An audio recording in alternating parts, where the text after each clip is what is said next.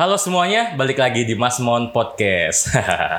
Oke, jadi di sebelah aku udah ada staff dari LSM satu nama, bener ya? Betul, betul, betul. Gila keren banget. Ini pertama kalinya aku bikin podcast nih sama salah satu LSM di Yogyakarta. Siap, siap. Satu nama. Kemarin aku ada dengar dari temanku yang magang di sini juga kan. Hmm, Kalau salah satu programnya tuh tentang ada bullying ya. ya, Tentang bullying. Nah, aku jadi pengen gitu membahas tentang ini nih. oke. bullying ini ternyata eh, separah itu bisa bikin orang sampai kehilangan nyawanya. Iya. Hmm. Makanya aku tertarik nih sama ngomongin itu ya? Iya, tertarik ngomongin itu sama eh, satu nama Iya, dan Mas Leri sini mungkin bisa ngejelasin gitu ke orang-orang tentang apa sih itu bullying. Oke, Ha-ha. Sebenarnya Mas bullying itu apa sih? Di pikiranku bullying itu eh, sebatas ngata-ngatain, misalnya oh jelek lu, oh, idiot lu Ah. ya kayak gitu. Sebenarnya bullying itu apa sih? oke. Jadi kalau kita bicara soal bullying Hmm. itu, eh, mudahnya adalah mengingat tiga kata kunci. Oh ada tiga kata Ada tiga kata kunci. Ah. Pertama adalah kekerasan. Jadi intensinya adalah dia punya kepentingan untuk eh, berlaku kekerasan terhadap si korban atau Oke. si temannya yang kemudian ingin dia bully. Nah, yang kedua adalah itu dilakukan secara terus-menerus. Secara, Secara terus menerus. Sering-sering apa tiap ketemu dikatain begitu atau tiap ketemu ditendangin atau diapain lah. Mm-mm. Nah, itu. Lalu yang ketiga adalah siapa pelakunya? Pelakunya adalah orang yang punya relasi kuasa. Jadi Ah. dia lebih berkuasa dari si korban. Jadi kuasa ini macam-macam. Bisa misalnya dilakukan oleh guru terhadap murid. Ah. Ada bisa dilakukan oleh kakak kelas terhadap adik kelas atau dilakukan oleh anak populer terhadap anak tidak populer. Kan sering tuh ya di sekolah-sekolah itu kan bener. selalu ada geng yang populer-populer. Iya iya. Atas dasar apa pun lah. Pinter, eh, fisik, cantik dan lain sebagainya dan ada yang ditindas gitu.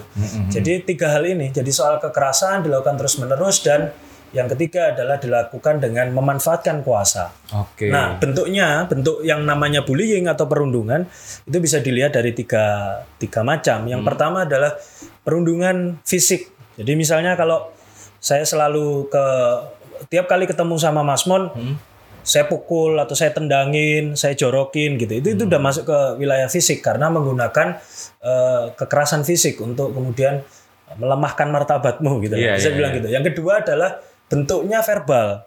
Verbal itu ngata-ngatain. Ya tadi contohnya idiot atau punya ciri fisik tertentu, pendek lu, apa cebol, yang macam-macam begitulah. Hitam dan lain sebagainya. Jadi kata-kata. Lalu yang ketiga adalah relasional. Relasional, bentuk relasional itu adalah berupaya untuk melepaskan si korban dari sistem relasi yang ada. Jadi melepaskan dia dari pertemanan. Oke. Contoh, Ah. Ada sebuah pesta ulang tahun, Ah. lalu kemudian aku mempengaruhi temanku yang berulang tahun untuk tidak ngundang Mas Mon. Ah. Monte udah nggak usah dimasukkan ke pertemanan ini. Jadi itu bentuk perundungan relasional. Oh itu bisa disebut dengan bullying juga ya? Bullying juga. Karena secara nggak sadar itu kan mulai melakukan penyingkiran, eksklusi. Kamu dipinggirkan dari itu. Hmm. Siapa saja mungkin pernah ya mengalami situasi di mana dia tercerabik dari komunitasnya dan itu kan nggak enak kan. Ya aku ya pas kecil sih Pernah ya? pernah kayak ih nggak usah jejak main itu, Ah. biarin aja tinggalin dia tuh Ah. sampai nangis sih itu. Iya kan? Aku Iya nggak sih. punya teman, namanya sedih dan lain sebagainya. Gitu. Jadi itu tadi. Hmm, jadi nggak terbatas sama ngata-ngatain Nggak ya. terbatas. Fisik pun juga itu bisa disebut dengan bullying. Ah. Terus kalau ini nih, ini mungkin masih sampai sekarang ya masih banyak nih. Kalau ngolok-ngolok temen pakai nama ayahnya itu bisa disebut bullying nggak sih? Iya. itu kalau di Jawa orang sebut paraban itu ya. Waraban. Paraban jadi ada sebutan yang diambil dari nama bapak itu paling paling sering itu. Jadi nyebut dengan nama bapak. Sebetulnya itu juga masuk kriteria bullying ketika intensinya adalah kekerasan. Jadi dengan menyebut nama bapak dia hendak si pelaku hendak merendahkan martabat dari lawan bicaranya. Jadi kalau ada kepentingan untuk itu, itu masuk ke dalam bullying dan itu diterus-teruskan. Misalnya kan saya dulu ya, misalnya kalau waktu sekolah nyimpen betul tuh nama nama bapak jangan sampai ketahuan. Iya iya. Selalu ada satu orang yang kemudian akhirnya dengan segala upaya dia berhasil nemu nama bapaknya dan dia nyebar-nyebar ke mana-mana. Iya, benar, namanya bapaknya dia ini sebutlah dia dengan ini. Kalau sudah seperti itu, itu masuk ke dalam konteks bullying.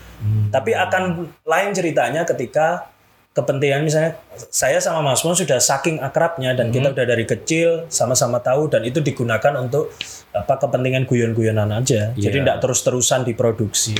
Hanya karena teman jadinya lebih santai lah. betul. Tapi eh, agak bahaya juga sih mas. Maksudnya mungkin anggaplah kita teman eh, dan aku sering dikatain dengan hal yang agak nggak aku suka.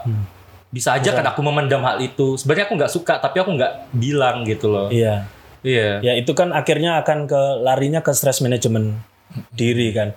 Kenapa tema bullying ini paling tepat eh, dibicarakan ketika dikaitkan di kelompok usia remaja karena itu kita akan bicara soal kemampuan dia untuk eh, mengelola mengolah stresnya tadi.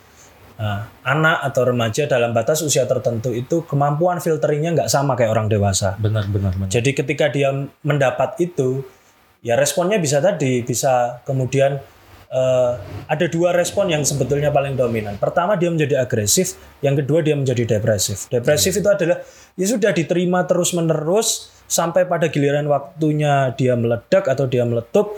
Nah, itu bisa jadi macam-macam. Variannya kan macam-macam. Ada yang kemudian kabur, ada yang lompat dari ketinggian, ada yang mau mengakhiri hidup dan lain sebagainya. Jadi jadi itu itu soal kemampuan untuk mengelola apa segala iya emosi yang datang sumbernya dari luar itu.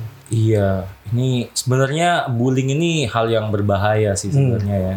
Kita kadang anak-anak remaja nggak sadar melakukannya Iya. menjadi sebuah kebiasaan, Jadi jadi kebiasaan. habit itu yang nggak bagus sebenarnya. Bahkan ada sekolah-sekolah tertentu kan yang memang sengaja ini ya kayak eh, itu dijadikan budaya gitu loh. Nah, Jadi kayak punya selalu punya nama julukan. mm-mm. Jadi eh ya ketika itu diproduksi dan kemudian si anak menyadari atau si apa bukan korban lah si manusianya ini menyadari bahwa ini kepentingannya untuk apa eh, bercanda atau dan lain sebagainya it's okay tapi ketika itu diproduksi dan kemudian dia sebetulnya tidak nerima julukan itu iya. Nah, itu kan responnya tadi bisa jadi dua dia akan jadi agresif atau dia akan menjadi depresif Depresi. Yang bahaya ini kalau udah sampai depresi Iya. kan, dia nggak bisa ngomong banyak, nggak bisa melawan, bingung juga. Mm-mm. Karena yang ngomong itu temannya sendiri. ya Oke oke. Terus gini mas, eh, kasus bullying kan kayaknya banyak itu sama anak-anak kayak. Hmm. Nah, anak-anak kan kadang pikirannya belum dewasa, pikirannya masih ya awal-awal usia mereka tuh mungkin bullying bisa dikatakan eh, hal yang biasa bagi mereka. Menurut Mas gimana nih? ya itu tadi Apakah per- perbuatan mereka tuh bisa dianggap eh, hal yang biasa? Bullying itu. eh, anak Hmm. itu adalah peniru yang ulung. Ah. Jadi dia pandai untuk memodifikasi itu. Jadi ketika dalam konteks bullying itu yang harus dilihat adalah dia belajar untuk melakukan itu dari dari mana atau dari siapa. Dan itu itu kita akan bicara soal pola pengasuhan, soal bagaimana situasi keluarga dan lain sebagainya. Dikatakan eh, normal atau tidak normal atau wajar atau tidak wajar, menjadi tidak wajar ketika tadi kemampuannya untuk mengelola apa input yang berasal dari luar atau kata-kata yang dibuat oleh orang lain atas dirinya itu kemudian tidak mampu dia bisa apa kelola sehingga akhirnya dia menjadi apa kebawa tuh sama sama omongannya temennya sehingga dia menjadi depresi dan lain sebagainya. Akan menjadi tidak wajar kalau kalau kalau yang semacam itu. Itu itu situasi itu itu akan sangat berbahaya untuk anak. Tapi sebenarnya emang ini sih dari usia dini itu bullying harus di stop lah ya. ya. Soalnya takutnya bisa membawa kan ke bawah. Makanya kayak aku bilang tadi eh, bullying itu dari kecil udah biasa ngebully orang itu bakalan jadi hal yang biasa bagi dia. ya Bakal menjadi kebiasaan. Dia nggak lagi mikirin gimana sih perasaan orang, gimana sih orang itu kalau di rumah ada masalah apa dia nggak tahu sama sekali. Dia hanya tahu eh, ngebully lah. Ya. Nah, itu kan tadi sekali lagi eh, anak adalah peniru ulung dan dia sangat dipengaruhi oleh lingkungan di mana dia tumbuh dan dibesarkan.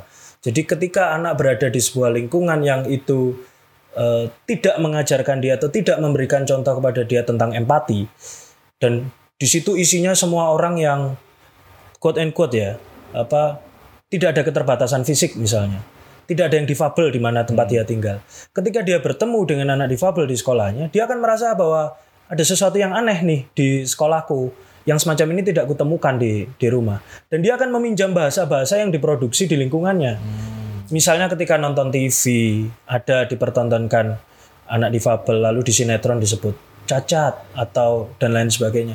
Dia akan mereproduksi itu. Itu yang akan dia pakai untuk di, di dilakukan di di sekolahnya ketika dia bertemu dengan temannya yang punya perbedaan fisik dalam hal ini dan perbedaan-perbedaan yang lain sehingga it, anak eh, anak itu eh, sangat dependen dengan lingkungan sangat terpengaruh dengan lingkungan di mana dia tumbuh dan dibesarkan jadi ketika dalam ngomong eh, kita kita kita apa diskusi mengenai bullying maka jangan pernah lepaskan anak itu dari pertanyaan besar ada apa atau bagaimana situasi di tempat dia tinggal gitu.